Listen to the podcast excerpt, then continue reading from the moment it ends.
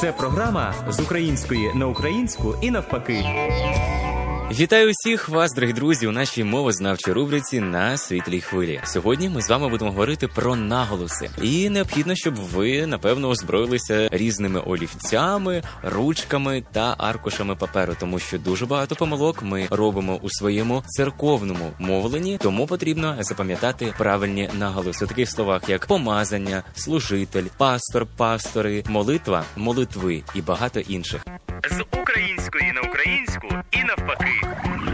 Ось я зачитую звичний текст із богослівських читань чи служінь. Тут на цьому зібранні стільки хороших служителів, що я отримав таке помазання і так далі. Тут ми можемо помітити уже кілька помилок. По-перше, не зібрання і не зібрання, а зібрання – правильний наголос. А як же правильно казати помазання чи помазання? Правильно казати помазання.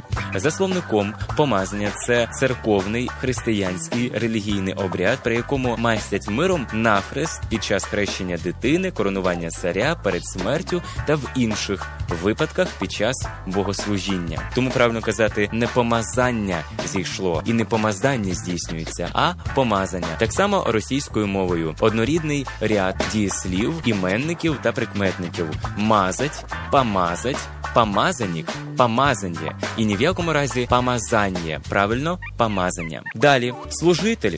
Відповідно, у множині будуть служителі, а не служителі чи служителя. Дуже часто можна почути у російських проповідях: «Много служителей, еті служителя». Правильно казати «служителі». Так само, як і в українській мові «служителі», а не «служителі». Потім, дуже часто сумніваються, як правильно казати слово «пастор» у множині. Правильно казати «пастори». Так само і російською мовою «еті пастори», а не «еті пастора», як можемо інколи почути. Є у нас іменник, який дуже часто застосовується у церковній тематиці. Це молитва. У множині буде не молитви, а молитви. Тобто я попросив пастора здійснити за мене молитви, а не молитви.